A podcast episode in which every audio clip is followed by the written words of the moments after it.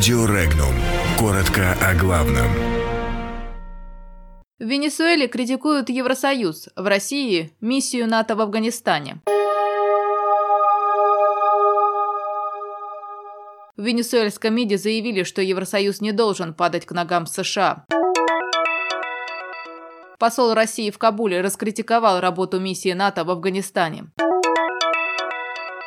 Глава МВД Франции заявил, что антисемитизм распространяется как яд.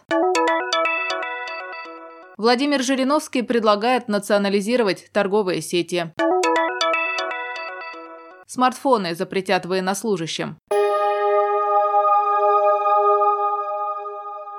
Министр иностранных дел в правительстве Николаса Мадура Хорхе Ареаса раскритиковал международное давление на свою страну. Он заверил, что правительство Мадура пытается поддерживать контакты США на настолько высоком уровне, насколько это возможно, несмотря на неудачи, и остается готовым к переговорам со взаимным уважением сторон. Также он указал на то, что Мадура был очень гибким с Европейским Союзом. Сам Ареаса меньше года назад встречался с главой европейской дипломатии Федерикой Магерини, а в последнее время время взаимодействовал с представителями европейских посольств. По его словам, он предлагал встречу на высоком уровне и неделю назад, в патетический момент ультиматума, но не получил ответа. Цитата. «Мы уверены, что Европа должна отмежеваться от позиции США и способствовать достижению мирного решения», сказал Хорхе Ареаса.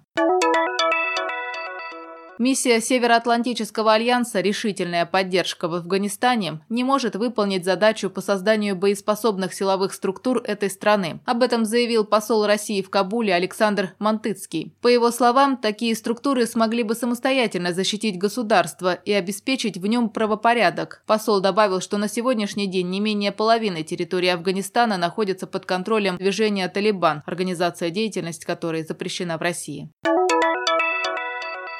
Министр внутренних дел Франции Кристоф Кастанер после нескольких акций, прошедших в Париже и Эссоне против евреев, заявил, что антисемитизм во Франции вырос на 74% в 2018 году. «Антисемитизм распространяется как яд», – заявил он. В Министерстве внутренних дел Франции сообщили, что число актов, направленных против евреев, увеличилось с 311 случаев в 2017 году до 541 в 2018 году.